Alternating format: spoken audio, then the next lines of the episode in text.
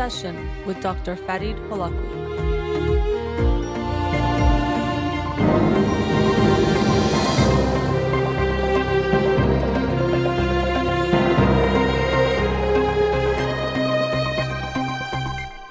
Good afternoon. Welcome to In Session. I'm your host, Dr. Farid Holakouee, and I'll be with you for the next two hours here on Radio Hamrah.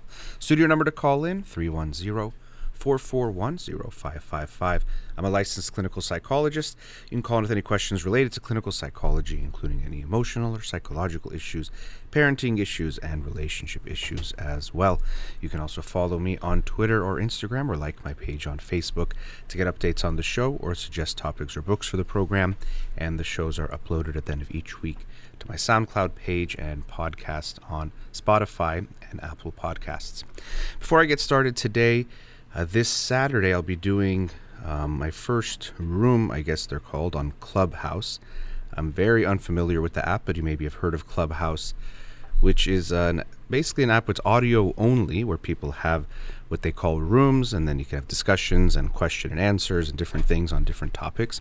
But it has become fairly popular recently, and a few people have reached out to me to do um, a room uh, so to speak, if that's how you're supposed to even talk about it. So, this Saturday at 10 a.m. Los Angeles time, I'll be doing a room. I'll put more information on my social media as I understand how to link it or get you to be able to join the room. Um, the topic is going to be LGBTQ issues, and it'll be question and answer format. Persian and English. My answers will almost all be in English, but you can ask questions in Persian as well. So we'll see how that goes. I'm looking forward to it this Saturday, 10 a.m. Los Angeles time, this Saturday, um, April 3rd. All right. Uh, speaking of dates, today is March 31st, last day of March, and March is Women's History Month. And so um, uh, I've talked about these days and months that we have commemorating or honoring or making sure we keep in mind certain aspects or individuals, uh, populations within our communities. And I think they are good, but also um, I think at times it's a reminder that we still have work to do in the sense that we still are having these days to promote the rights of um, individuals because we're quite not at equality where we need to be. So I'm happy there still is a Women's History Month, but I think someday there will be less of a need for that, and that will actually be a sign of progress. Um, and I hope we will get there. Um, and another thing that came to mind when we talk about something like Women's History Month, of course, part of it is to recognize the contributions of women throughout history who have often been held back in general to do more because of oppression, but also um, oftentimes their stories haven't been told or they weren't given as much credit as they deserved because history generally was written by the men. And so their stories and their contributions were amplified. So it's important to recognize the, the history and the contributions throughout history of women that have often been underlooked or at least undermined. But I think what's also uh, possible when we th- hear about women's history, and people will talk about the struggles of women in history, is that it can make it seem that the oppression or the inequality is also something just of the past and it doesn't exist in the present. So, that I think actually can be something we want to be aware of. Women uh, suffering or dealing with issues that are unfair and related to not having equal rights is not just an aspect of history that we have to look in the history books or search online. It's still happening all around us. And so I did want to bring attention to that as we conclude Women's History Month, uh, is to also focus on the present of women in the world and what's going on. And, and in many countries here in the United States, yes, we are more advanced. We still have issues here, um, but of course, in many countries, women are still severely oppressed, even in the law. In the United States, it's really very hard to uh, put something in law that would discriminate on the basis of of uh, sex. It still does happen, um, but in other countries, it is part of the law. But even in countries that might think, well, now we've achieved some equality, we do want to be mindful and aware of what really is is going on. Now, you may be heard about the case uh, in the United Kingdom of Sarah Everard, who was a 33 year old um, who was who went missing, uh, and later, after she was walking home, leaving a friend's house, and later it turned out that the main suspect, who apparently, as I guess they say, alleged still, because I don't think he has been convicted, but kidnapped and murdered her, um, was a 40 some odd year old male who was actually a police officer um, in in I don't know which city exactly, but he was a metropolitan police officer. Um, here I'm reading it with the Parliamentary and Diplomatic Protection Unit, uh, and so a very uh, very sad. Uh, situation, horrific, and it was a reminder. There was an uproar throughout the world uh, of this from this case of what women experience as far as feeling safe in just everyday life in ways that men might not be able to relate to or understand. And so, of course, here, as a man speaking on this, I know I can't understand it completely or never will know what it's actually like, but I'm trying to understand met better or more. And I think it's important to talk about this so we try to understand the experiences of half of our population uh, and what they experience on a daily and nightly um, uh, experience or uh, every day and night. So uh, the case was bringing up issues of women feeling safe walking home, going places, um, sharing their own stories of harassment. Of course, those have been killed can't speak, and others can only speak for them or remember them, but many have been killed from violence from men. Um, but the day to day just feeling and also harassment, some of the statistics you read are really shocking. Something like one in three women have experienced physical or sexual assault in the world. Um, and of course, these types of uh, actions or violence is usually underreported, if anything. Um, and, and, so uh, I think these uh, stories are important to share because I think as men we lose sight of this. I, I remember it brought to mind some experience I had uh, probably maybe even close to 20 years ago now, 15 to 20 years ago. I remember going to a friend's house kind of later at night, and I think it was my friend Sina, who, uh, if I'm not mistaken, lived in downtown at that time. And uh, I got to his place around I think it was 10:30 11 at night and I went into the elevator and there was just uh, one female in the elevator and I remember she was like checking her mail but when I walked in I could feel that she didn't feel safe. It looked like I just felt like some kind of anxiety, fear. Um, and it really hit me because in my mind, I was like, well, I mean, I know I'm not going to do anything. She has nothing to worry about. But then, of course, this is where empathy comes into play. I was thinking, well, from her perspective, she doesn't know. And there is a discomfort of being alone with a man at 11 p.m. at night in an elevator where you're kind of secluded or away from other people or help and you feel stuck. And, it did hit me. I think I did feel her fear or her anxiety. I really hope I didn't do anything to make her feel anxious or afraid other than just being a man in her presence in that moment. Um, but I do remember that feeling. It was one of the first times that it hit me that strongly of what it could possibly be like. Again, you can never fully understand someone's experience or know what it's actually like, but you can try to have a better understanding. Um, and it really did hit me that for me, this was such a comfortable moment. I, had, I felt nothing to worry about, but for her, it could have been an anxiety provoking moment as we went up in this es- uh, elevator um, until she got out the door, and then maybe she felt safe. And so it did make me a little more aware uh, many years ago of what it could feel like. Times where you don't have to worry about something as a man or don't aren't afraid, but as a woman, th- there is a, a fear that, that is there that can be ever present in a lot of ways. Now, when we talk about these issues of how men make women feel or the violence or the aggression, it's a very complex type of issue. One of the things that has been coming up is that often what we hear from people, society, things that are talked about is ways that we tell women to be safe. Uh, you know, don't go out late at night, have some kind of pepper spray or something, put your keys between your fingers in case someone, you know, is coming towards you or attacking you, uh, call someone, text someone, make sure, you know, text me when you get home. That was something that was trending online. Uh, various things that we tell women. And a lot of people will get upset and they say, why are we telling the women how to stay safe, why aren't we focusing more on telling the men don't harass and hurt women? Why isn't that the focus? And at the uh, risk of coming off as insensitive, uh, I do want to say I think it's important to keep both things in mind. Um, I, I, know it can come off as saying, well, the victims are the ones who should do something about it, and I don't think that's the case.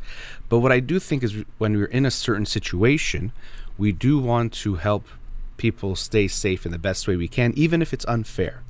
So let me give an example. If um, a friend comes to visit you, let's say post corona, or thankfully we're getting closer to things being more open, they come to visit you, uh, they're staying at a hotel, and you meet for dinner, and you finish dinner pretty late at night and then you ask your friend, "Oh, what are you going to do?" And they say, "Well, I'm going to walk home, and I want to walk through this beautiful park I saw um, this morning, and I think I'm going to stroll through that park as I uh, go to my hotel." Now, let's say you know that this park is notorious for violence and drug dealing late at night, and it's not a safe place to be uh, after 10 p.m. And so you might tell your friend, you know, that park is really nice, but at nighttime, it's not a safe place to be. I would recommend going another way, and maybe tomorrow, actually, we can go for a walk there in the morning or during the daytime, but it's not a safe place to be at night. Your friend would be, I think, a little bit mistaken to say, Oh, why aren't you telling the people not to rob me or hurt me there? Um, why do I have to be careful about that park? They would probably say, Thank you for the warning. I'll go um, around I'll go another time. So, and you could even, you know, rightfully so, no one should hurt you. You should feel safe to walk in a park late at night and not have to worry about it, and no one should rob you or hurt you. But that might be the current reality, so I'm saying that to protect you. So I think when we, people tell women, be aware and do this, it can make sense because sadly, it still is our reality. It shouldn't be that way. It's not fair, and it's not up to women, or it shouldn't be women's responsibility to protect themselves from men. It should be that men should not be hurting, assaulting, harassing, uh, putting them in any position that would hurt them. It's definitely the men's responsibility to change that.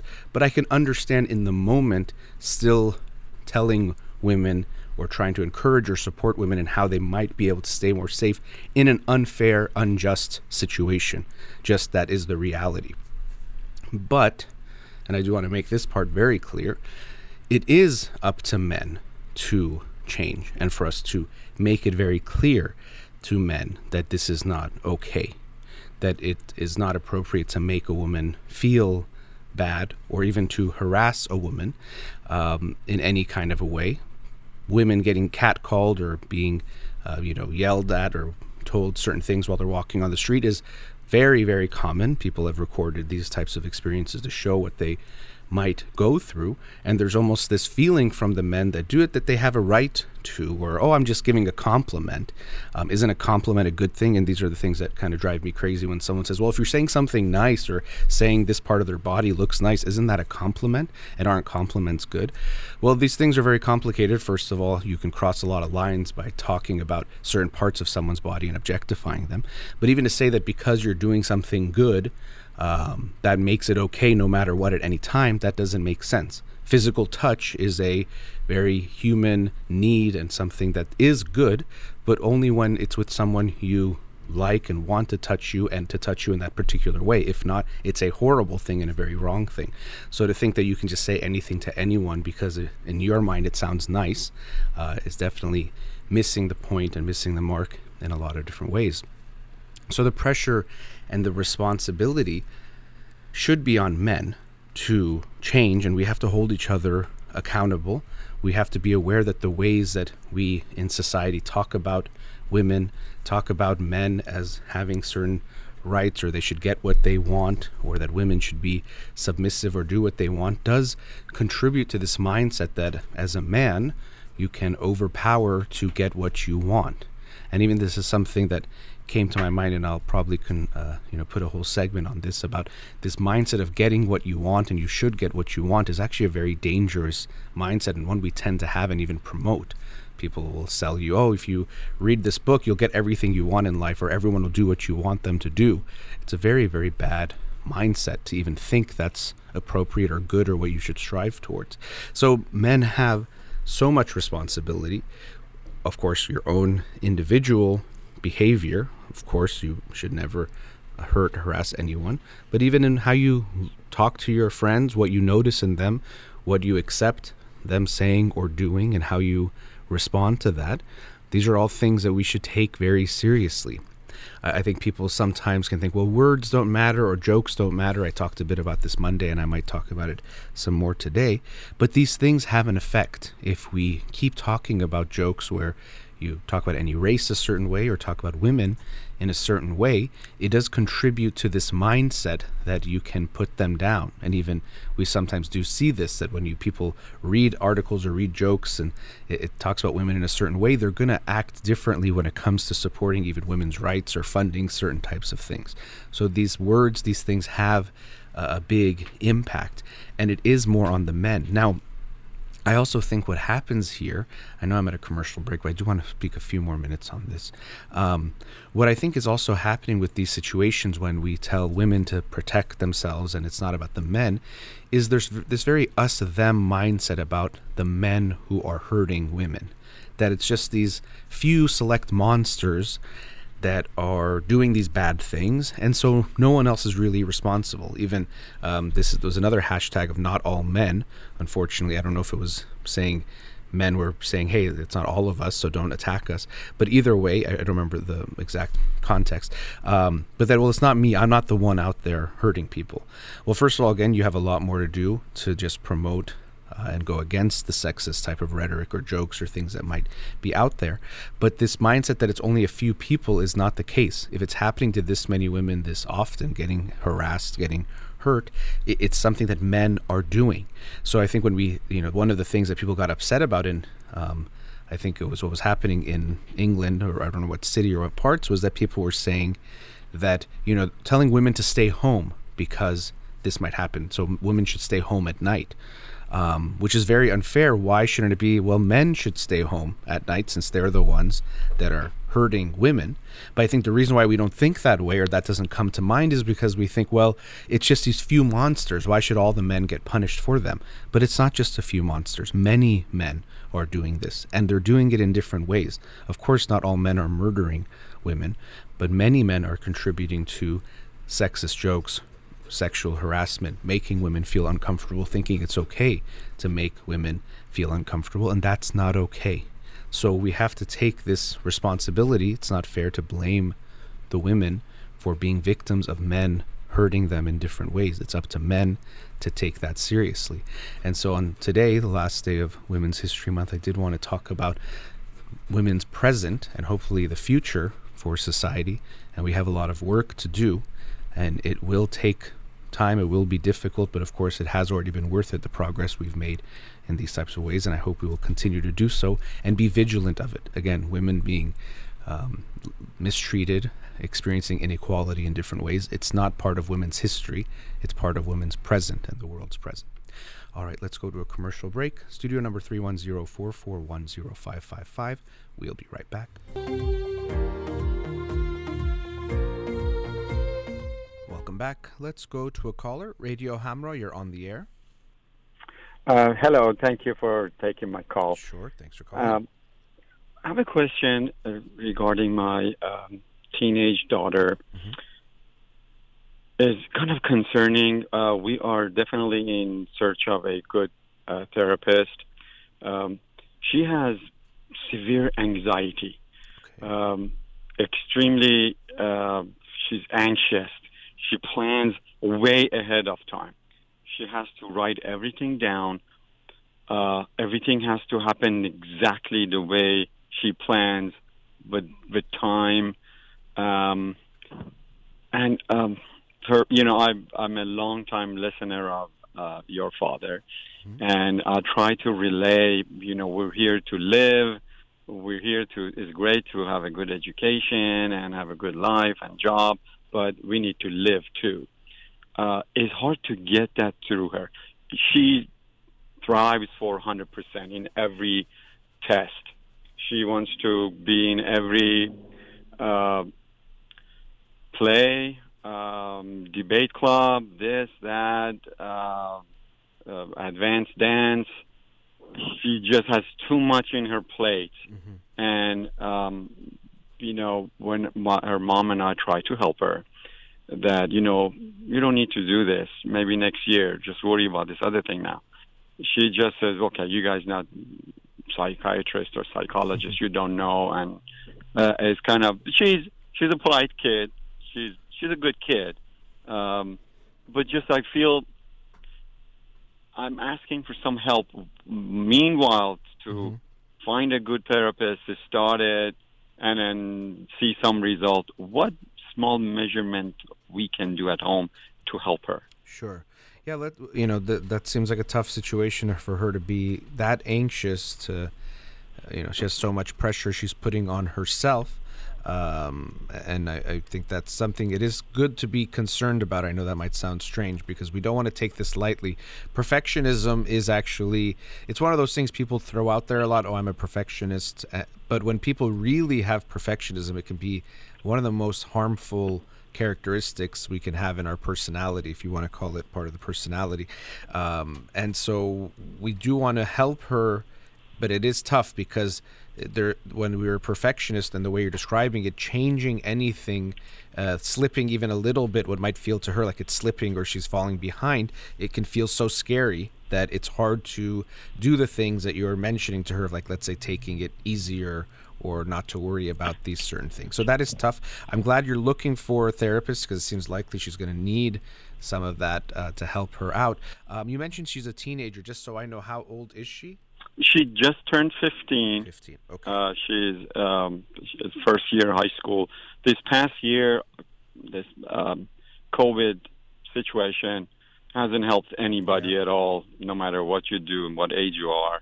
But um, you know, we were based on what I've heard again from listening to your father for years.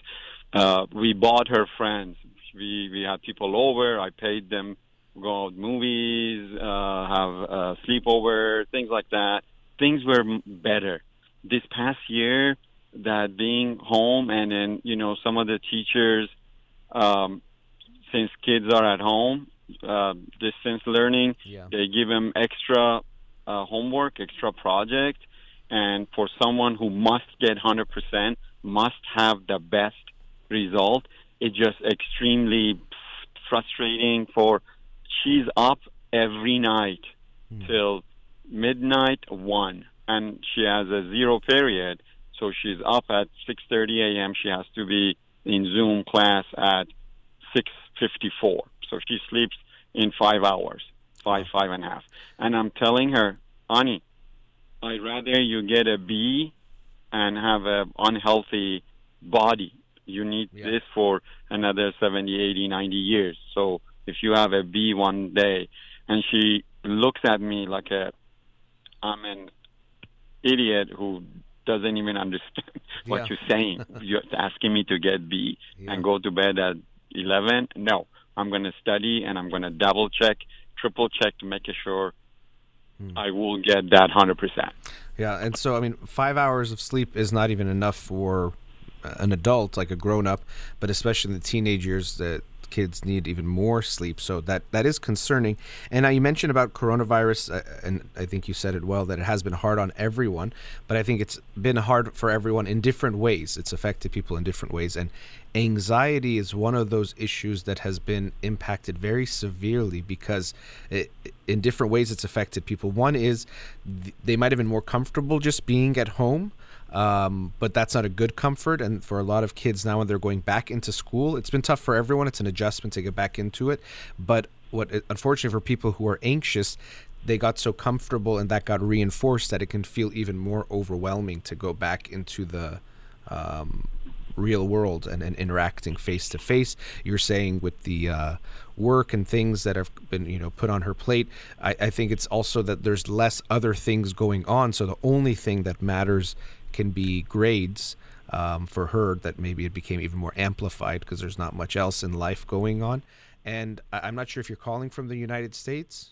I am, yeah. And the U.S., um, I'm very, you know, it's something that really bothers me is how um, the college admissions process in the United States is just crazy and it's driving our kids crazy because they put so much pressure on them. I'm not sure if that's affecting your daughter, but just hearing what you're describing, I just see so many of these kids. We're turning them into robots and not even to good people, into good applicants. It's just look good on paper. Um, you know, do the things. Okay, you have to be part of two groups: one musical, one sport, one this, do that, get APs, and it's it's just not even contributing to creating good people, which is what we hopefully are trying to, to do. But our educational process and this whole edu- uh, university process is really failing our children significantly. And it really upsets me because I, I think it adds this undue pressure on them um, that they feel that if I slip even a little bit, starting even sometimes in middle school, I, I won't be competitive enough to go to, to one of the good universities out of high school. And I think that's really, really uh, concern. So I don't know if that at all plays a part in that, her. That feeling. absolutely yeah. uh, this is number one because uh, she knows where she wants to go to school. She knows what she wants to be, and so that's why it makes it more yeah. um, important. To she has the best grade, and she has more uh, extra activities to get to the uh, the Ivy League school she planning to go. Mm-hmm. And you know, I'm I'm a calm person, and I I've, I've lived here years. I I know, and I said, look, uh, I rather have a healthy, normal child rather than a, a Yale, Harvard graduate with summa cum laude, but is Mm-hmm. mentally um, stressed out, cannot connect to people, have no good uh, friends, and have no life. Basically, Yeah. I, I this I'm asking you to pick this. Go to average state college here in California. There are 800 of them. Rather than you push yourself so hard, but is you know that goal that and I I mentioned I said you know I really your mom and I really appreciate uh, there are millions of people that begging their kids to do 10 minutes of homework. I'm begging you to go to bed one night like Yeah. a, we eat dinner, no more homework tonight. Just wrap it. Doesn't doesn't matter what happened tomorrow. Mm-hmm. Watch a movie with us or whatever. Yeah. So you absolutely exactly what it is. It's just like a, a this bar set so high for even not Ivy League, even good uh, Yeah. universities Mhm. that uh, even uh, 4.1, 4.2, 4.3 doesn't get you there. So you need to be um, sacrificing your entire uh, youth, those great, beautiful time, Mm-hmm. to maybe you get there. Yeah, it's really unfortunate, and um, you know what you're describing is uh, an example of the the consequences and really the negative result of this system. That's it's just hyper. Uh, you know, it's getting worse and worse. Actually, the, there's a documentary on Netflix on that whole uh, college admission scandal that was big here couple of years ago, um, and so I watched that recently, and it was just you know heartbreaking. I mean, with seeing what they were doing, but it, it creates these kinds of environments. Not to ex- at all exonerate the people and what they did, but a part of that was just the, the, the system is so broken uh, in so many different ways. Now, one thing I'll say, we're going to get to commercial break soon, and I definitely want us to, to continue to get into things a little bit more, um, is to realize, you know, the, the things you're telling her are good advice. And i'm not just saying that because you said some of them you've learned from my father but they are good things that to say that make sense. But we have to realize at times that when we talk to someone and they're coming from an emotional place or it's more of an emotional thing and we say something in a logical place it's almost like two different languages or you might be missing each other. So um, logic can help us deal with our feelings. Even sometimes we can talk ourselves uh, out of a situation or out of a feeling but it has to feel like first we're, we're getting us or getting if it's us we have to feel like we understand it but if it's someone else especially. So um, you know when she's stressing out you say you don't need to worry about it. It's like you're speaking a different language. You know she like you even said she looks at you in that way because it's just like you're missing it. Like you know she's saying i'm about to fall off this cliff and you're saying it's not a big deal fall off the cliff you know? That's how it feels to her. It's like she's about to die. Um, and she's not going to so you're right to say that it's not that. But what's going to be important is to show her we understand her first. And so I always tell parents that, uh, and really with anyone, but especially with your kids, empathy is always going to be the first piece of the puzzle to show them, I understand. Tell me how you're feeling. What are you worried about? What are you thinking? And I'm sure she's told you because it's probably spilling out of her.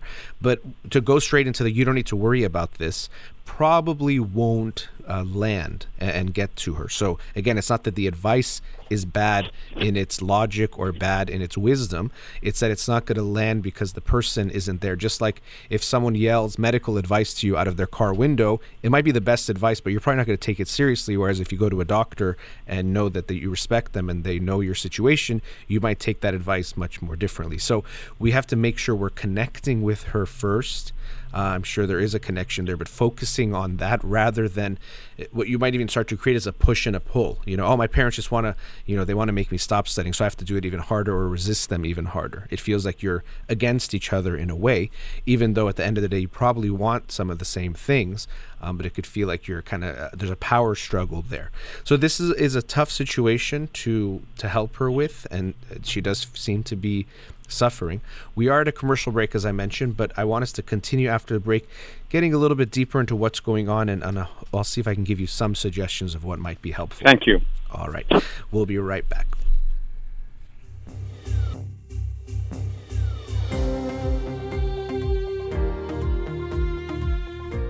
Welcome back. Before the break, we are with a caller. Let's go back to him now. Um, yes.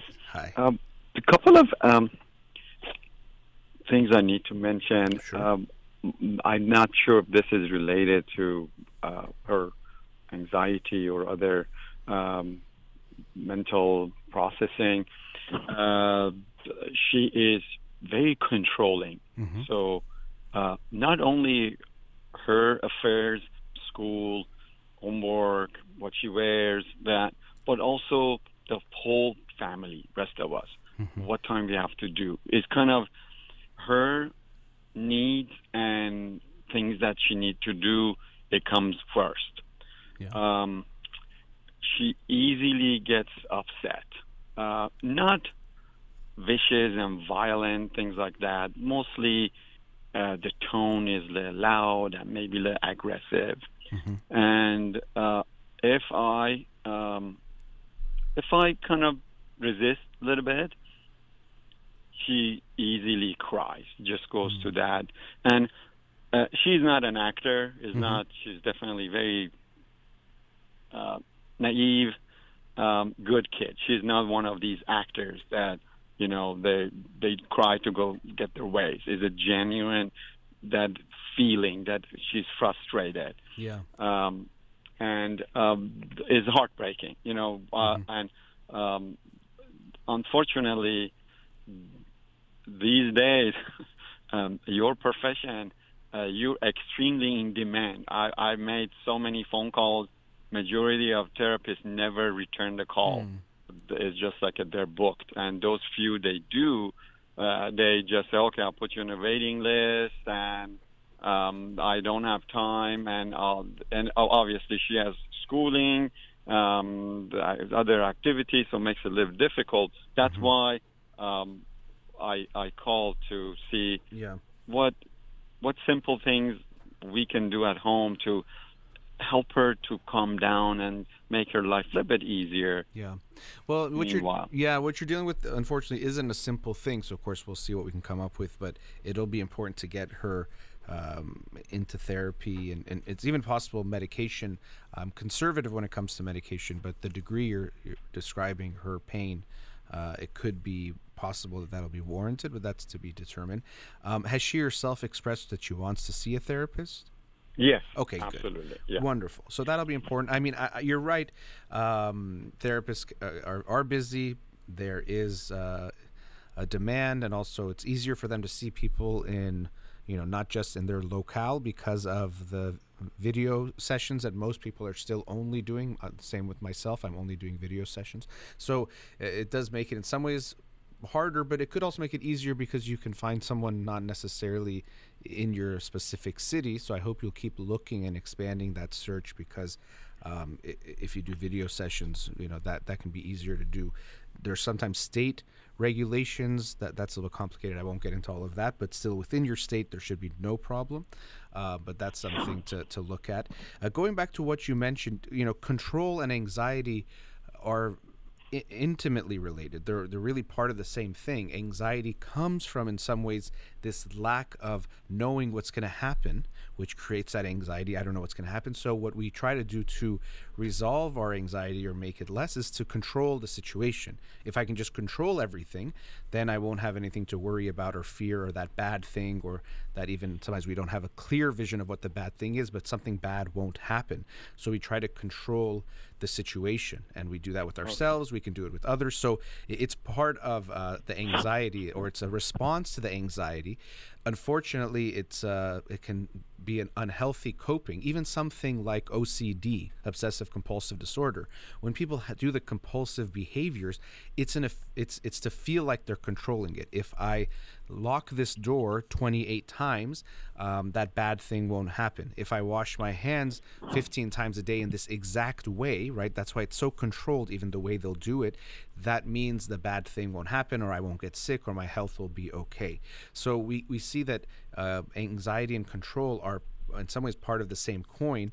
Uh, I, am going to say that analogy maybe a few times in what I'll say here, but that that definitely is a big thing to be aware of. And so we have to be careful because we don't want to just take away all her control completely, but at times giving her too much control or letting her control everything might self reinforce the anxiety in some ways. And so that's the challenge that you're going to have as parents is we don't want to just obviously not care about her anxiety and do whatever we want and let her deal with it to help her grow because that'll probably overwhelm her. But we also don't want to give in too much to everything she wants either. And we want to, in a loving way, at times make her a little uncomfortable because that'll probably be the only way she will get better over time. But it has to be something that, you know, she has to understand and be part of it too. So it's not just something you enforce on her because that'll probably lead to even more um, resistance, you know. Question that um, writing a detailed note about everything, like yeah. a step by step, simple things that maybe someone knows. Okay, uh, let's say I'm, I have to go to work. I need to do this and that. I need to make sure I get my phone and my wallet, and I have to make sure my car has gas, and uh, you know, simple things. She writes everything. Yeah. And before, it used to be on notepad, just like a pages and pages. And over maybe a year or two, uh, I said, okay, this is waste of time. You you trust your brain. You remember, and if you miss one thing, it's never going to be end of the world. It's not like mm-hmm. a, your brain surgeon. You forgot you left a uh, sharp knife in somebody's head. Mm-hmm. It's not. It's just like a whatever. So she backed off from that. Took a long time. But now she does it on her cell phone yeah. and laptop as she does mm-hmm. her homework, whatever she needs to do. That seems like a, one of the only thing really calms her down, and she's very dis, dis, descriptive about it to rest of us. Mm-hmm. So she comes out of her home room that she does homework, and she explained to us that we need to be very quiet and listen. What is going to happen? Like a in this mm. period of time that she needs to do. So she explained to us, which we appreciate, but yet I'm just, my message is, honey, instead of writing it and thinking about it and talking about it, and if you do it, you're not wasting time, and every time you get something off your list, your brain cools off you don't have to think about it. You become more relaxed. You write this thing. So it's like if we have this back and forth. She mm-hmm. says, no, you don't. Everything I say, you don't understand. And and that's the hard part is, and and you know, you obviously you don't have to be a therapist to understand, or even if you are a therapist, it doesn't mean you're going to understand everything. Um, but it does, it, you know, her saying that does point to the fact that you want to try to understand. Even ask, so what do you, what, how does it make you feel to write the list, or what do you like about the list and let her tell you without interrupting without telling her it's not right or it could be better. Giving her that space to tell you what it is. Because okay. she keeps saying i don't uh, you don't understand we want to take that cue not to mean again that she's right and you're wrong and she should do it exactly as she's doing it but first we want to understand what's what it's doing for her. And it is definitely related to the anxiety and related to control you know in a way controlling the future. I'm going to write exactly what's going to happen because then if I know exactly what's going to happen, no bad things happen, or I get everything I want to get done. Um, there's also a feeling of like a productivity in making lists. Uh, I've done it before too. When you're studying, somebody's like, okay, I'm going to study from six to six thirty. Then I'm going to take a ten minute break, and people sometimes spend more time on the making the schedule than they won't even start doing the work because it, it, it they're also avoiding something by doing the schedule. So there's an avoidance there as well. But it's very much integrally related to the uh, the anxiety. So she's trying to control everything and even control all of you because again, if I have control over what happens, the bad things can happen. Everything can be like what I want, which i again, it's not good because that's not reality. And that's actually what is probably tough that she has been home. She actually has had much more control over her life than she would have at school when there's other people and things are going on and you have to, you know, uh, deal with all of that unfortunately this year probably allowed her to get even more control in on everything but to an unhealthy degree where now she's uncomfortable without control over everything. And it's going to be hard for her to get more comfortable with that but living in this world we have to be comfortable with uncertainty with things being out of our control all those things which again she might even logically get but emotionally will be hard for her to tolerate. Uh, but that i think is unfortunately one of the consequences of this last year of her being home all the time that she yeah. was able to control too much and that's made her you know that feels even better for her and so now anything out of her control even slightly is going to be tough. And going into high school the stakes probably feel higher. So you know even as i'm talking i can feel my own anxiety. I don't know if you can feel it like there's this okay when we're talking about all this stuff it's like ooh that's a lot and so that just gives us a glimpse of what she's going through times much more obviously um, yeah so we want to be aware thing i need to mention sure um, this is for um, few years uh, at home, those controlling. She's verbally very, very expressive. Uh, emotionally, she she gets upset and all of that. Outside, a completely different individual. It's like, mm-hmm. a, oh my God, this is not the same person at all. And I have brought that up a few times that you know, uh, you do that to your teacher. If your teacher's while you're talking, while you're saying something, if your teacher says something to some other student, will you very aggressively asking it quiet, please listen, I'm talking. Mm-hmm. So would you do that, um, or or elsewhere? Your grandparents, your your other family member, why you do it to us, your sister, mom, and I? And her response is, I have a different expectation from you guys. Mm-hmm, mm-hmm. It's like a, you seems like we supposed to um, bow down and do what she asks.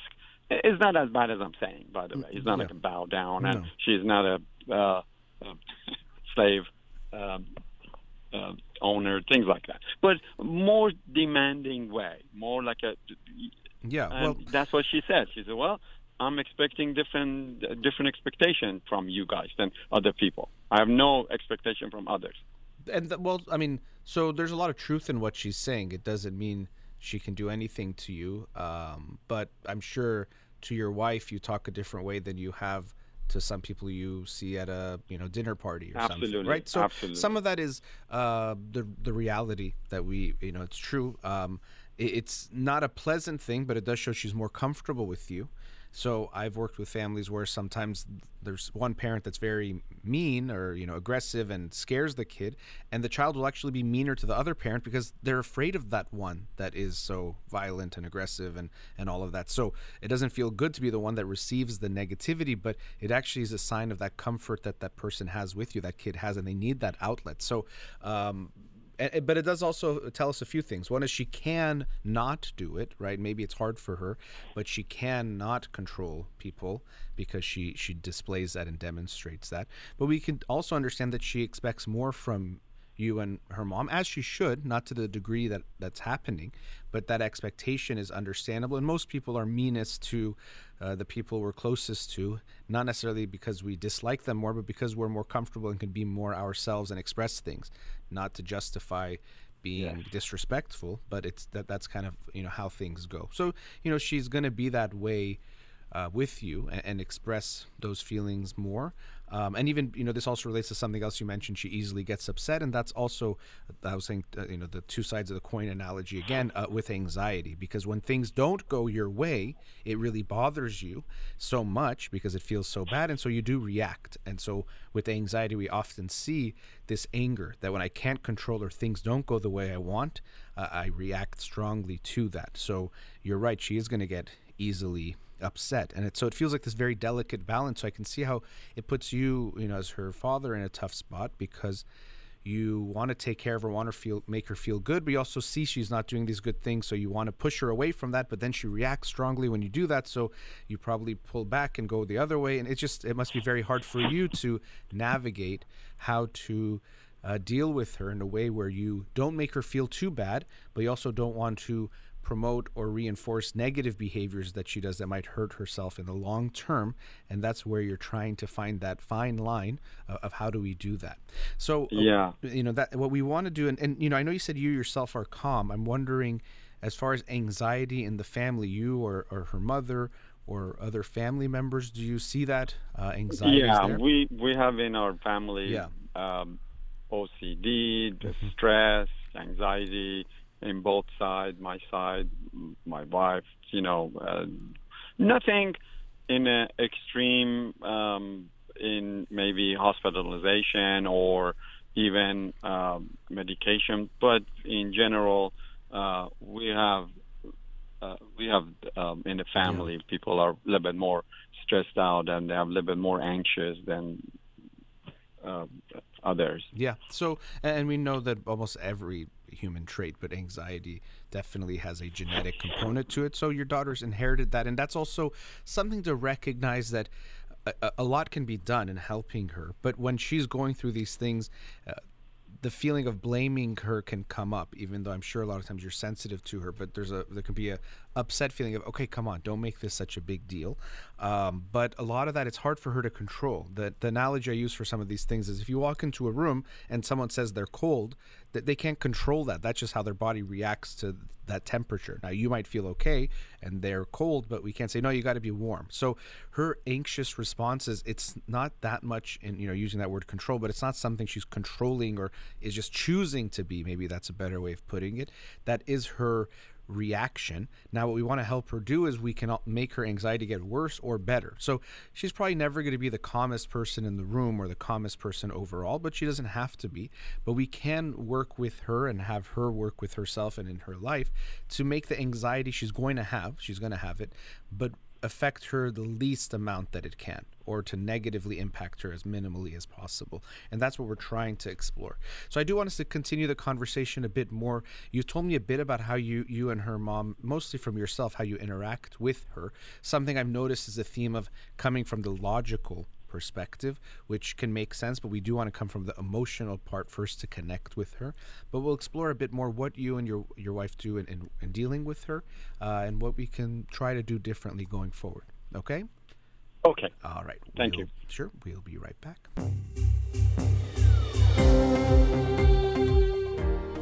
Welcome back. Before the break, we were with the caller. Caller, are you still there? Yes. Okay. Thank you. So, uh, you know, I wanted to get a little bit more into the the interactions that you have, and you've shared about them throughout, um, about the typical type of things that come up between you and and her, and also um, with her mother, how that goes between them, how you and her might agree or disagree about things, because that could be also very important in general. but yeah, go ahead. She she has um, her mom definitely uh, takes more on her. Um, she allows her more to continue with um, her b- behavior, like uh, get more upset and things like that. I I am, and I'm trying really hard, and there's no doubt I have overstepped and uh, got upset and uh, maybe even said, okay, that's enough. I don't want to hear it Mhm. um, occasionally. But between two of us, I'm trying to, I definitely recognize the difficulty she has. And I'm trying to help her prepare her for life. And I'm telling her, I said, look, my my job as a dad is to not only to have food and house and education. That's that's given. It prepare you for life, and so let's say she's telling us something about that she's planning, and doing this thing that she's reading to us or she explaining how the her exam was and that. And mom says a word to me. Something comes to her mind, a, a word, a sentence. It's quick. She gets really upset with mom that don't you see I'm talking? And you know, uh, I was I was in the middle of my uh, explanation, and she and I stop her. I said, okay, that's not how you talk to your mom. And she said, well, but I was talking. I said, I know, I understand. Mom shouldn't said it at that time. But no matter what, you never talk to your mom and dad like that. No matter how bad we are, no matter how aggressive we are, no no matter what. Uh, so I have been trying to Well, uh, control Uh-huh. the situation, but between the two, they're much calmer because, and the reason is my wife allows it. She she tells her what to do, what to do, how to do it, when to do it, all that. With me, I'll do 50, 60, 70% of the time. Uh, 20, 30, 40% of the time, I say, well, that's my job. So with your birthday coming up, let me plan it. You invite whatever, that was, for example, I'm this example. Mhm. Let me let me prepare everything. Let me do everything. You don't need to tell me.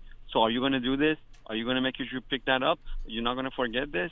So that's the the dynamic. Fortunately, my wife and I we're on the same page. Mhm. We're not fighting over it. Uh, it's not like a because you did this, this happened. Because you said that, she's this way. Good. None of that. We are completely on the same page. Mhm. Uh, my wife took her to her uh, primary physician uh, not too long ago, and then she explained, and then the, the, her doctor says, "Yeah, she has anxiety. You need to see uh, someone." And so she completely agreed. All three of us agree, and that's where we are. Okay. But um, as I've been trying to explain to her when small things come up, and I say, you know what? When you go to a, a, a therapist, uh, it's not like an on and off switch. She's going to immediately fix everything for you. When I'm telling you things uh, based on my experience, based on I used to do some of the things you do when I was younger, when I was teenager. I used to write a list. When I studied, and I tell her, I said, when I studied, I said, okay, I'm going to start at 12. If it was 1201, I would not have started study. And I said, okay, now I'm going to study at 1215. So I wasted 14 minutes of my life. And then, and I said, you know, over the years, overcome that, it was hard, uh, but I'm trying to tell you that.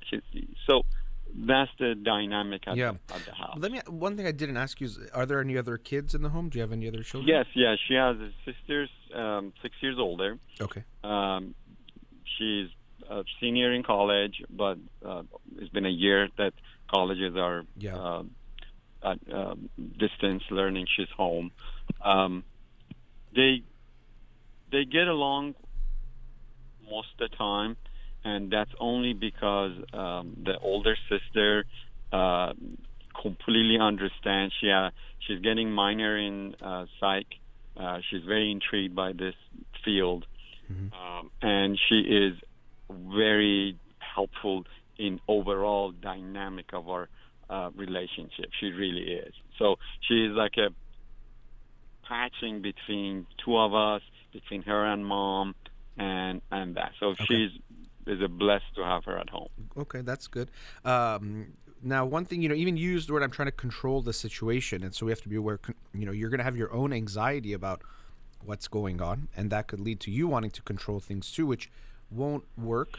Now, another thing that you also mentioned is your own experience with anxiety growing up. Um, that you were making these lists and there was a perfectionism there that you know in black and white type of thinking. Yeah if i'm starting at 12 but it's 1201 i have to wait till the next hour or next you know 15 minute mark to, to get started.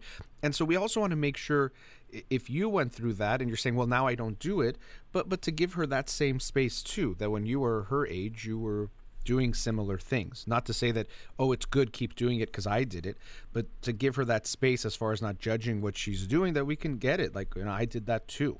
Uh, and what could be tough for parents, you know, we talk about anxiety, for example, and that it's genetic but that it's also the home will tend to be more anxious when parents are anxious that and that'll affect the child and make them more anxious but there's another aspect which is that when we see parts of ourselves in our children parts that we don't like or didn't like whether we overcame them or not we tend to be more reactive to those parts of them. And so we see with a lot of parents that, you know, they see, you know, they themselves have a hard time speaking up to someone or standing up for themselves. And when they see their kid do it, they get so angry. But partially they're getting angry at themselves and that part of themselves that they're seeing in the child. So it's going to be important for you. And if, if his, uh, your wife, you were saying she's also anxious to be aware that how you deal and have dealt with your own anxiety and how you feel about that aspect of yourself is going to impact how you connect to her, relate to her, and deal with your daughter's anxiety. When you see it, you're gonna be like, oh, come on, like, don't do that.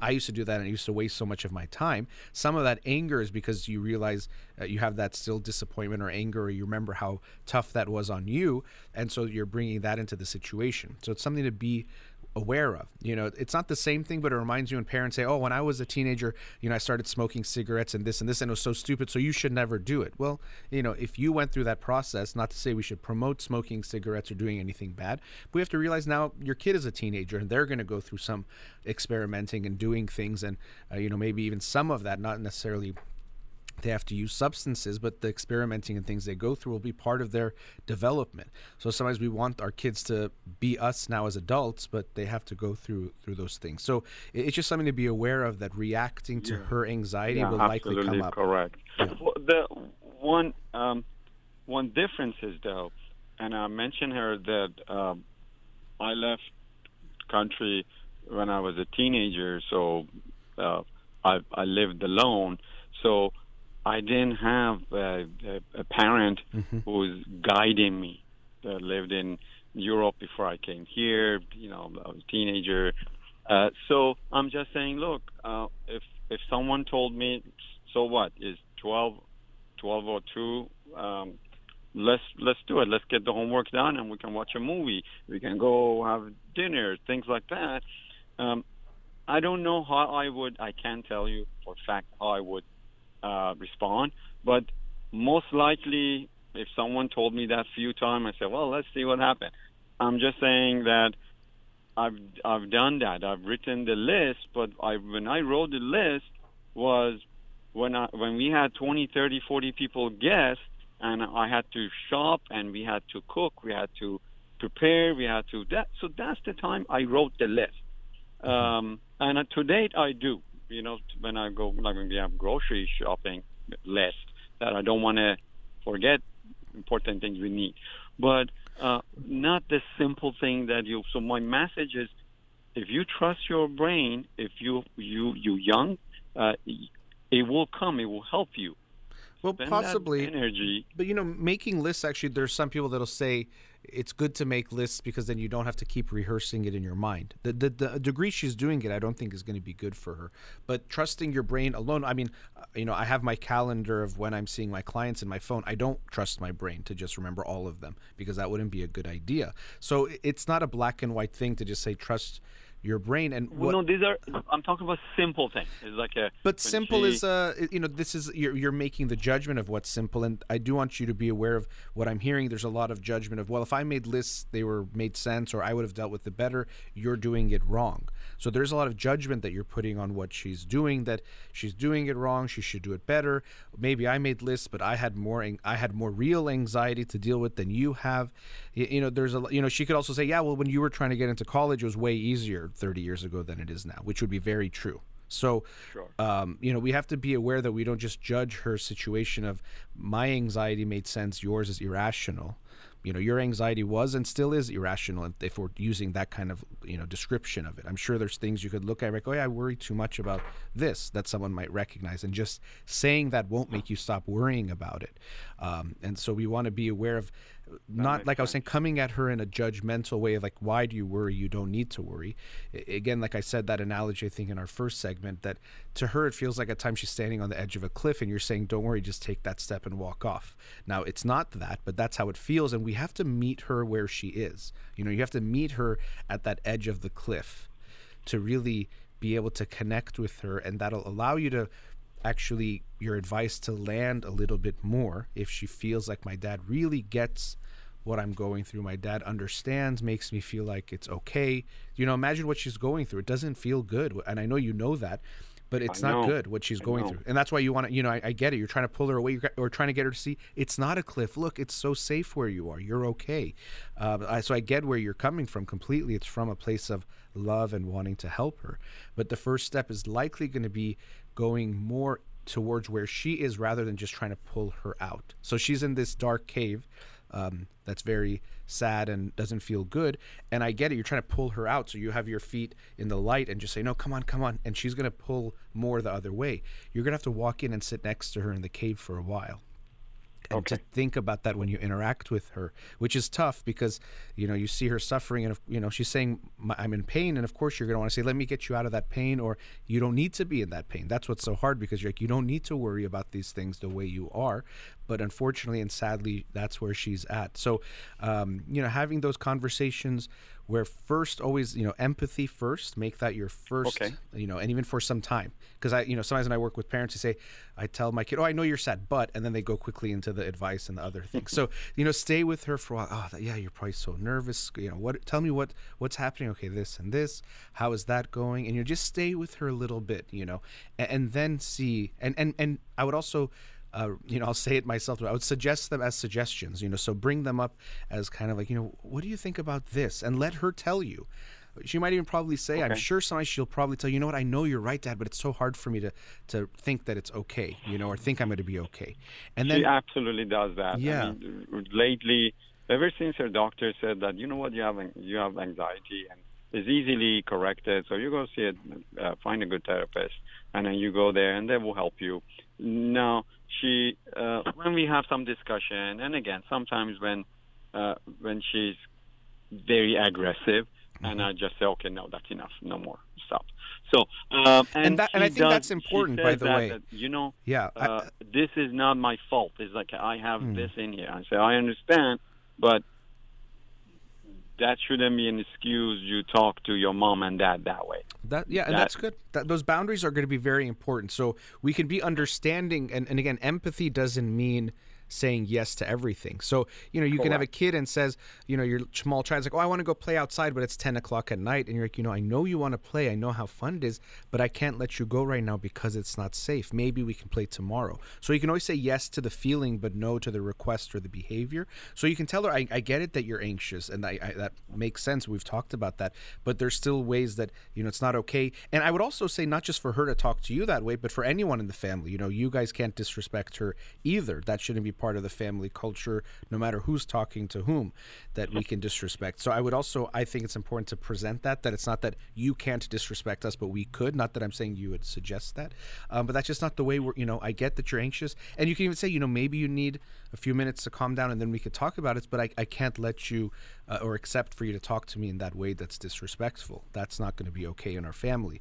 So that I think is important. It's not to just say, okay, you're anxious, uh, you can do anything. And so even letting her know you are anxious, and that's why we want to help you, and it's going to be up to you, and we're going to be your support to how to deal with this issue that you're dealing with you know for yourself first to, to be in the less amount of pain and stress but also it's just going to be better for everyone. So um, it's a challenging situation. It's definitely going to require some professional help which i know you're looking. I hope you'll keep looking.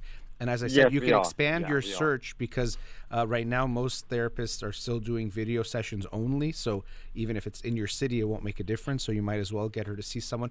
And i would consider a psychiatrist. I, I don't like medication for just any age and get started with that but the degree we're talking about does seem pretty severe. So it's something to be aware of. And and the mindset i usually like to tell parents rather than saying you need therapy or you need medication it's about you deserve therapy. You deserve help because you're in pain. Um, and- and Sure. try to keep that in mind. So uh, when we see, um, we start seeing um, psychi- psychologist. Mm-hmm. Uh, will she, will she determine if we need to go see psychiatrist? They usually they'll make a yeah they can make that recommendation or referral or you know you could even bring it up to them but they'll kind of based on seeing your daughter get an idea and and they tend to make a referral if they see that it's necessary. That's something that that I do as well. So that's probably what they will do. Um, But I, I would yeah I hope you can keep looking and finding someone. You mentioned she a few times, so I get the sense that your daughter wants a female therapist. And what's most important for Yeah. anyone is that they feel comfortable with the therapist. So if she wants a female therapist, I would completely Yeah, honor and respect what she that. requested. Yeah, She, yeah, that's the her condition. sure. And Well, we said, okay, doesn't, doesn't matter. Yeah. there's many great uh, psychologist therapists that I'm sure you can find, and I hope you find one that will help her. Uh, Thank you so much. yeah. Really appreciate your time given me, and uh, I'm sure um, in this um, era of um, difficult time with COVID and uh, many negative effects in families, Mm-hmm. I hope our conversation uh, helped other family that um, have been in the same situation, and um, they they're trying to do the best that yeah. they can. Um, so uh, really appreciate it. Sure, I appreciate your kind words and also you know your kind thoughts of hoping that others will find it helpful. A lot of families are struggling in different ways, but I think people can relate to your story. I, I'm sure many people out there can. But I appreciate your time and calling and wish you all the best. Thank you. You have a nice a nice day. Thank you. You too. Take care. Bye. All right, let's go to another commercial break. We'll be right back.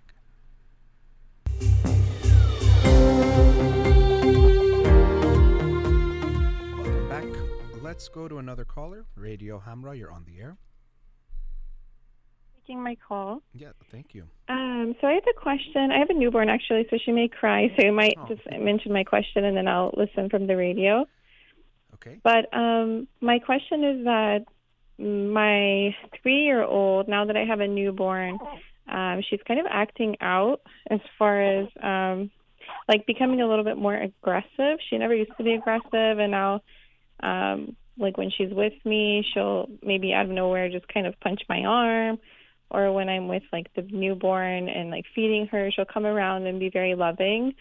And then all of a sudden, out of nowhere, like kind of pressed her arm a little bit harder than normal, or maybe like just kind of um, pinch pinch her, or you know, like a little bit of a little bit more aggressive like behavior than normal Yeah, than she used to have.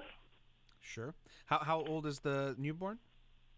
She is a month now. Okay. Oh, so I mean, brand brand new. Yeah. I mean, brand Yeah. new. I'm sorry, I don't mean to talk about your baby like it's a car, but um, brand new is and it's a brand new situation is what I really meant. Um, and so this is very much expected, and sometimes it's strange to talk about something like aggression as expected or almost normal, but to a degree it is. And you're right. I can hear the baby, and that's very cute uh, to hear to hear uh, your your baby. Um, but so you know, we we should expect that this is going to happen, and will continue to be part of you know the experience. And your your three year old is probably having some mixed feelings. Even I don't think the loving is just to get closer to do something bad. There probably is some loving feelings, but it's a mixed feeling, kind of a a love hate at this point because.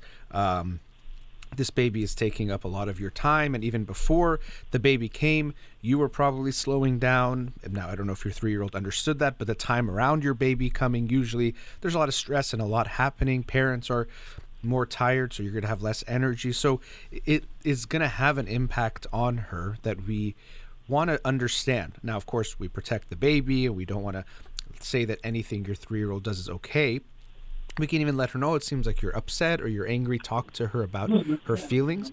But what is really important is uh, i hope for you and, and for your husband not to um, be worried about this that okay you know you're saying she's more aggressive than before. That's expected. Uh, and even at the age of three um, sometimes they get more aggressive in general even if there wasn't another baby there. So I, I I haven't I wouldn't be concerned about that. Uh, I know it can not feel good when you know you see your your little girl doing that when she didn't before, and when they're aggressive to us. Even if we understand it, it still doesn't feel good. You're a human being. You don't like that feeling from your daughter to to do that. So I can understand it's not a pleasant part of this experience, but one that um, we would expect, and, and we want to treat it that way that we expect it, so we don't overreact or to make your daughter feel bad because she's having these big feelings that she still doesn't know what what to do with or how to handle them. You know, she doesn't uh, really understand it, and what can also happen i know it's the baby is just a month old but when parents have a second child the older child because they're older than like the baby or older than this younger one what, however what age we're talking about they can almost put too much pressure like well you're grown up you know when they're not. Your three year old is three and, and very Yeah. little and dealing with so much. So she's still a baby essentially herself in a lot of ways. And so we want to give her that space and realize uh, imagine how tough it is to deal with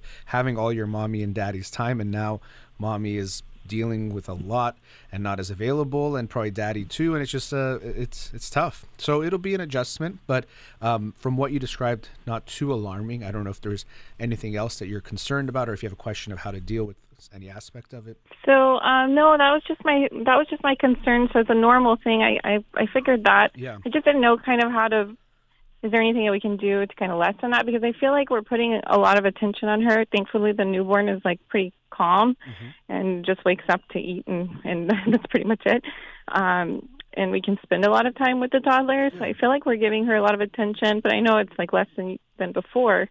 Is there Yeah. anything that we can do to kind of lessen that that confusion for her? Yeah, I mean it, that's good that you're putting that effort to spend time, and it's just that there's it's such a change. You know, change always makes us um, a little anxious and not feel good, and so this is a huge change in the whole family dynamic, and even you probably don't even realize ways that you probably act different having a newborn. You know, in how you play or do certain things, and even uh, giving birth is a whole process. I'm sure for a while you were slowed down and, and, and affected you in different ways that she felt. It just you know, a child feels this uneasiness, like mom, they don't really verbalize it or they can't verbalize it, but like mom feels different, you know, and that doesn't feel good. So, um, we should expect that. But you know, we want to show her love. When she gets aggressive, you know, we can help her try to calm down. So we don't want to judge her too much or make her feel really bad. We don't want to say it's okay, let's say, to hit the baby at all. And of course, 1st and foremost, protect the baby and all that. But you know, helping her calm down, talking uh, soft to her, gently, even slowly starting to teach things like breathing techniques. I think for parents or when adults hear this, they think, okay, kids can't learn this stuff. There was this very sweet video of a six year old brother and his four year old brother, and the four year old was about to have a tantrum, and the six year old was telling him, you know, just breathe and was helping him breathe, and the four year old calmed down. It was it's a very beautiful uh, video. I don't know if you've seen it, but uh, very, very sweet. But, you know, this was with the four year old boy, and in the moment, he was able to teach him to try to use his breathing to calm himself down. So, you know, we could we could show her these things not in a way of punishing her, or telling her her anger is bad or she's bad, but to help her feel more calm. And so, oh, you know, it seems like oh, you got angry or you had energy. Okay. see, you know. Is there any books that you would recommend or anything like that? um, I'm trying to think on this issue. Hmm. You know, nothing comes to mind. I, I would have to think about that. And if I do think, I'll even maybe I'll mention it by the end of the show or post it. But nothing comes to mind specifically about Hello? that. Can you hear me? Okay. We're getting some static. I don't know if you can hear me. Hello? Hello. Oh, I'm sorry. I don't know what happened. I don't know how, but we're getting a little bit of static. I'm not sure um, what that is from anyway, but I hope you can hear me. But no specific book comes to my mind on this um, issue. I like some of Daniel Siegel's work on dealing with emotions with your kids, like uh, Whole Brain Child, Parenting from the Inside Out. I don't know if you've read any of those yeah, books. I have that book. I've read some of it. Okay, yeah, uh, maybe something like that can be good because you know, seeing your daughter act out in these ways, is going to bring up a lot of feelings and feelings from your own childhood, even that we might not be aware of. So it could be something to um, get in touch with to help in how we respond to her in ways that helps her. And at three, she emotion regulation is tough, and it's going to be hard because I'm sure she still tantrums if she, you know. Um, even before, without the kid, th- th- those are things we expect. So, with a newborn, it might exacerbate, accelerate some of those types of things. Um, but you know, it's pretty normal part of development that uh, I, I can get that you're just trying to minimize the negative impact, which is good. But we, we should expect that this will likely continue for some time, and over time will, will help you know the older one get more used to it, adjust to it, but making sure she feels good about herself and that we love her and that there's nothing wrong or bad about her to feel this way. Okay. So we should acknowledge that she has not that uh, not the aggression, but just acknowledge that maybe should we talk to her about her confusion or um, like you said, just give her techniques to kind of overcome that emotion. Yeah, the technique. I mean, you know, in general, talking to kids about their feelings. Of course, we can't know, but we can kind of get it. Oh, it seems like you're feeling angry, or feels like oh, you have a lot of energy, or something. Um, you know, talking to them can be helpful in teaching them about their feelings, teaching them about regulation. So you say, oh, you got so angry. What can we do? And you know, like you play with them. So it's we're acknowledging their feeling and trying to get them to recognize we're not saying they're bad or we're mad at them for having that feeling but to help them you know deal with that. So you can okay. verbalize with it but in a very non-judgmental type of a tone at times um, mm-hmm. about what's going on. And you know just being aware that it's going to be a challenge for all of i'm sure for both you and the dad. It's also been a lot of challenges to deal with but for this three year old she's like what what's going on here? You know it's it's a lot. And so that dysregulation leads to lots of acting out or different behaviors. You know, sometimes they want the parent's behavior uh, attention, but they act out in a way that actually makes you not want to be around her as much, unfortunately. And so it can almost mm-hmm. backfire, sadly. That anxiety becomes self fulfilling.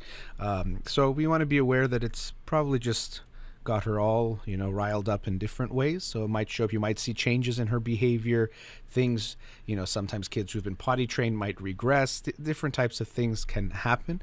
So we want to acknowledge them and be aware of so we don't ignore them but not be too alarmed that this is something really bad going on. These are things okay. we, we tend to expect. Okay. Okay well thank you so much. Sure. Thanks for your call. Good luck. Thank you so much. Take care. Bye. Bye um, appreciate the the call because um, you know being a parent, I always talk about it's probably the hardest job or role or responsibility anyone will have in their life, and then having a second child, having multiple children, it just multiplies that in a way. It, it maybe exponentially affects that. To try to balance showing love to more than one child as they get older, trying to make sure the comparison does not become too big of an issue. It's almost inevitable that comparison happens. You know, we, we try to minimize that, but it's natural that we see the person in our home and we're both kids and you're going to have that, that, um, type of comparison come up naturally. How to deal with different children, you know, one child is more this way, one is that way. How do you make them both feel loved. So it's a lot, lot of challenges, but especially having a newborn and having uh, a young child, very, very difficult experience. I think um, when I was born, at first my brother was a little bit, uh, Parham was uh, about similar actually age difference in this family. He was about three years old when I was born. And so I think at the beginning he was a little bit excited. It seemed like something new. But after a while, when he saw I cry a lot and don't play, and I think he thought he was going to have a playmate. Um, I cry and don't really do much and take a lot of attention. I think he he asked if they can take me back to the hospital. So um, he was wondering if they still had the receipt to see if they could return me um, to, the, to to not have me there anymore. So and now he's probably my best friend. So. Uh, things can still work out, even if at the beginning it always will be challenging. Just some things to keep in mind. But thank you to that caller. Do wish him the best. It was so sweet to hear the baby. Uh, probably my favorite caller of the year so far. All right, let's go to a commercial break. We'll be right back.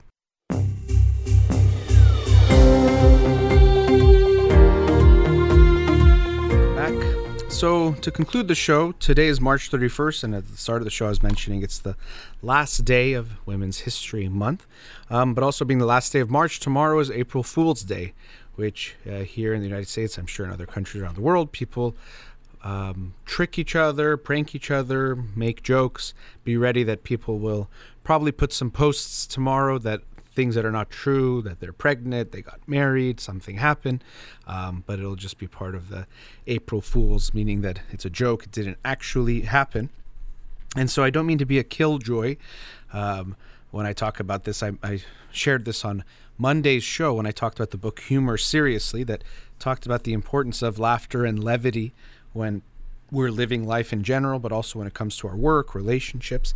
Uh, so I, I, very much agree with that, that we should actually take humor seriously, as the title implies, that it's important to have it be a part of our lives, part of our work lives, and just how we approach uh, life in general.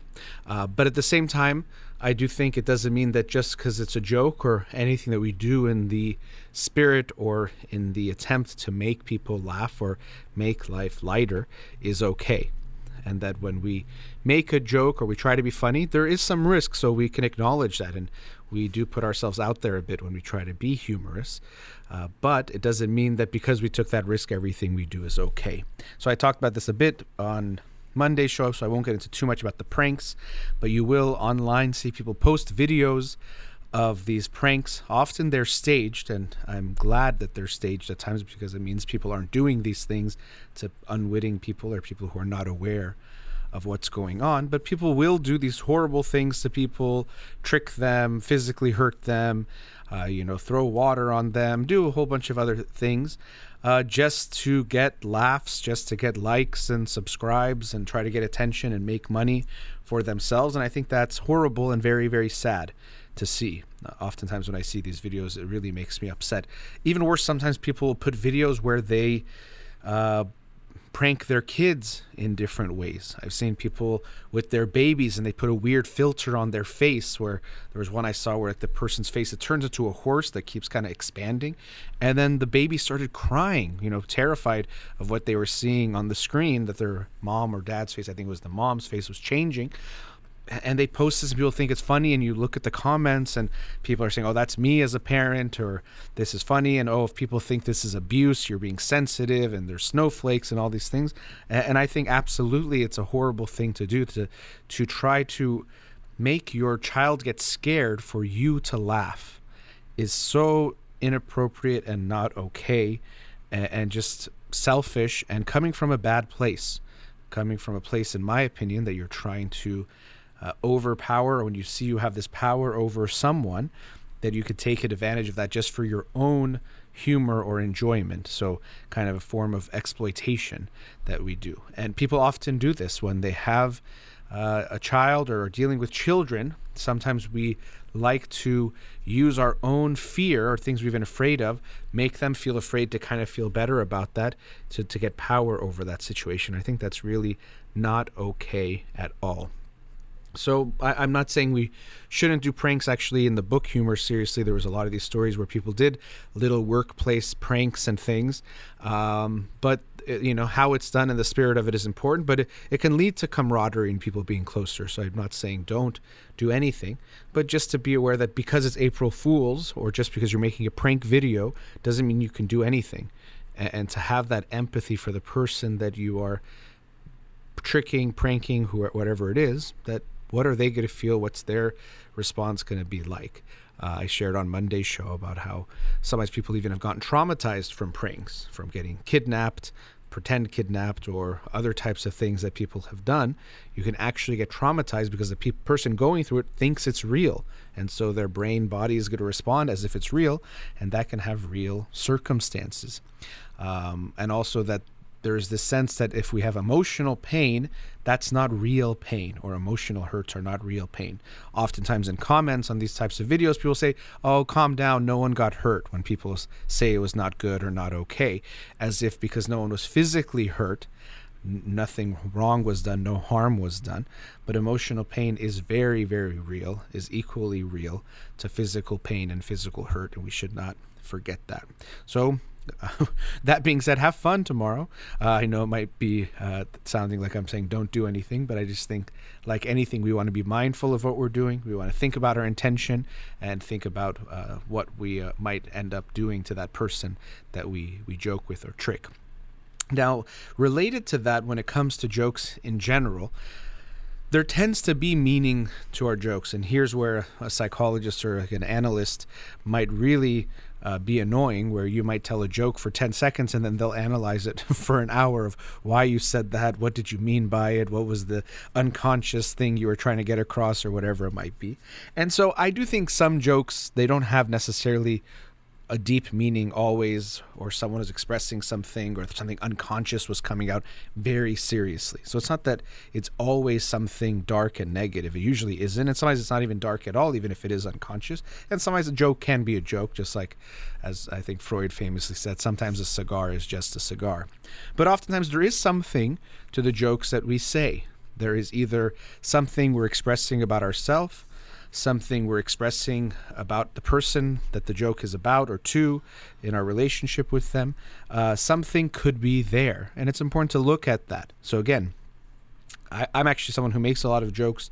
I, I like to have fun and, and and be a fun person.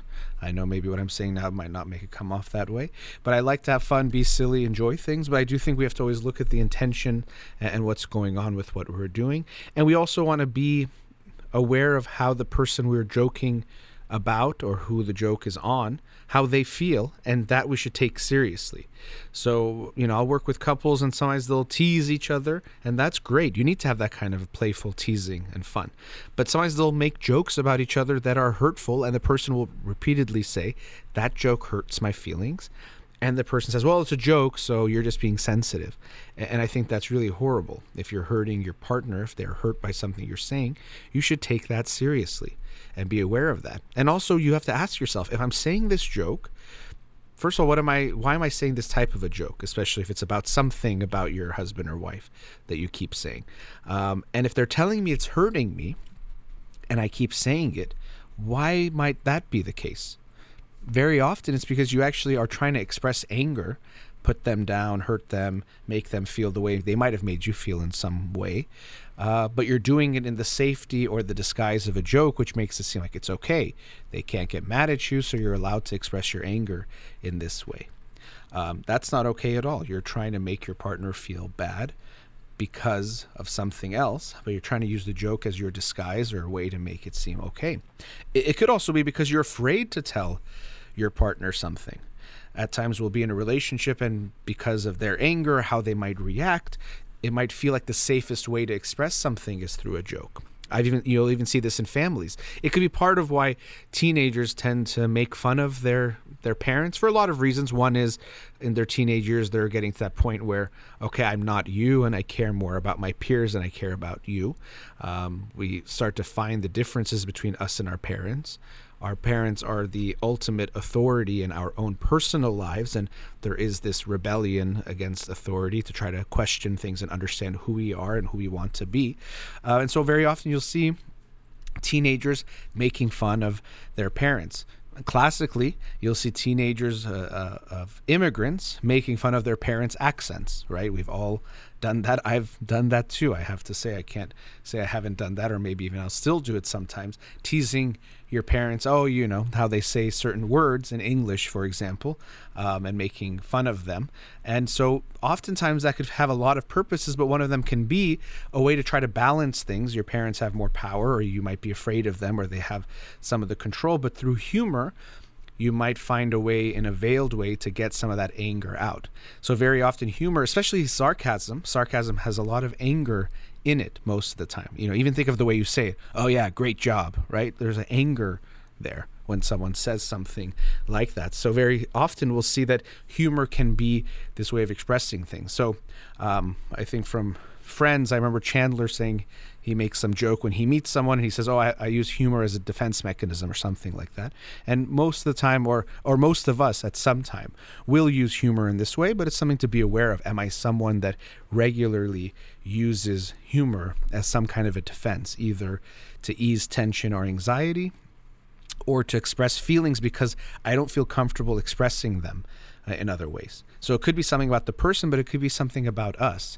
Some people will never want to offend someone or say they don't like something because they're avoiding conflict, but they say it through a joke. And in that way, they think, well, it's okay because it's a joke, or it might be their way of getting that feeling or that point across without saying it in some way that they might feel uncomfortable about. So you want to look at your jokes and, and pay attention to why do I make the types of jokes that I do? Oftentimes you might realize it's revealing something about yourself if you keep making jokes about certain people. Maybe you make fun of certain types of people. It actually could be because you're jealous or envious of those people. And it's a way of putting them down. Oh, look at those so and so's or look at those people um, you know they're so this way and so if you notice you keep making jokes about a certain group of people you might tell yourself, oh no, it's because they really are bad or stupid in this way. And it could be that, but it could also be they're bringing up some insecurity for you if you're insulting wealthy people or attractive people or smart people or whatever it might be. There could be some reason why you are doing that. And so I mentioned people. And lastly, I do want to talk about the jokes we make about certain groups of people. Things like racist jokes or sexist jokes, uh, things like that, which you know, lately you can get in more trouble than you used to for them. And do people cross the line sometimes by saying that you can't say anything about race or joke anything about race or sexism or anything like that? So they probably do cross the line. I'm sure that does happen. But it doesn't mean there's not something to the concern. Because when we make jokes about certain people, it's not just that they are jokes, it usually reflects some type of thinking about that group some way of dehumanizing or looking down on them. Persian culture is notorious for this. People make fun of people in different groups of, you know, parts of Iran, different, you know, backgrounds. Um, I'm never been to Iran, but there's things I know about different regions of Iran from the stereotypes, or I should say, I don't know about the people, but I know the stereotypes exist that people are, you know, from Shiraz, for example, are lazy. And so my father is definitely not a lazy person, but I know that that's something that I've, I've heard before, uh, or different things. And I don't want to even say them because I'm not sure if I know them all accurately. And by accurate, I mean that that's the norm, not that it actually reflects those people. Um, but when we think these are just harmless jokes, we have to be aware of how these things impact things. For example, uh, you know, very obvious one, Turks are the jokes are usually that they're not smart, that they're stupid. And I think these are just jokes. Okay, it's a joke, but what do you think if you've only heard this type of joke about a certain group of people and now you're going to interact with them in an intellectual way? You don't think that's going to have an impact if you're someone who's trying to pick someone for a job or pick someone a student and you know that they come from a group that you've only heard that they're not smart? What what impact do you think that's going to have? And then here in the United States, we see that, oh, it's just a racist joke, or we're saying this, or shouldn't we be able to have fun about these things? And sometimes humor can bring about truths. And this is actually where it does get delicate. Sometimes you can make a joke and you do it in some type of way that's so exaggerated or brings up a point where you're actually pointing to how the racism is stupid or how the sexism is stupid. That can be very good. So it's a joke about sex or race, but it's done in a way that might actually, uh, you know, illustrate or illuminate something that's a bad thing to make you realize like how stupid is it that we think this way or we act in this way but when we make racist jokes that perpetuate reinforce stereotypes that are harmful it definitely has an effect of how we look at people, how we value people, and the ways that we uh, unconsciously will judge them. If I tell you there's a group of people from bloop and the bloops are so dumb and immoral and they're the, oh they're so this and that and now you finally meet someone i made up a place and they're from that place of course you're going to already assume some things about them this is how prejudice and stereotypes uh, get created and formed and reinforced is by the norms and the ways that we talk about people, and jokes can be a big part of that. And, so I think we want to be very mindful of the jokes that we say. It doesn't mean we can't joke about anything. It doesn't mean you should never say a joke, but to be aware and think about the impact of what you're saying. Could it have a negative impact? And to me, if it does, it's something to take very seriously. Uh, taking humor seriously in this way as well. That we don't want to just, of course, think it's good to make it a part of our lives, but it doesn't mean everything is okay and we should never evaluate what we're saying. I won't get into the piece uh, about uh, the art side of things and how even I think comedians need to be aware of what they joke about. I know sometimes people say, well, it's art and we have to you know we can't have art be censored and i think there's definitely truth to that to be aware of but it doesn't mean that an artist has to have no uh, responsibility or, or think about how their art is influencing people. If I make a song that's all about hate and killing certain groups of people, let's say, and then people listen to that music and might do something, I can't say, well, it doesn't matter. I just made the song. I'm an artist. I think it is something to be uh, thoughtful of. But I'll, I'll leave that point just there for now. But coming back to this issue, sometimes people say, oh, come on, it's just a joke, and I want to joke this way. Well, I think if the only way you can joke is by hurting people, by talking about racist or sexist things or putting people down, then you're not very funny. Because if you're funny, you should be able to find humor and make jokes and make light of situations that don't have to be at anyone's expense. To me, that's the cheapest form of humor is to put someone down, put some group down, just say some stereotype and put it into a joke. So if that's the case, then you should be open with yourself and realize maybe I'm not that funny and maybe I shouldn't make those jokes. And if you are funny, you'll be able to find things to make light of that doesn't have to be at someone's expense. Our enjoyment should never be at the cost of someone else, whether it's in a joke, whether it's in how we live our lives, and whether how we treat them. We don't need those things to have an enjoyable life, and we don't need those things to laugh. We can find other things to laugh about. That brings us to the end of today's show. Thank you to all the callers. Thank you to Chazal here in the studio. You've been listening to In Session with Dr. Farid Holakouee. Have a wonderful day.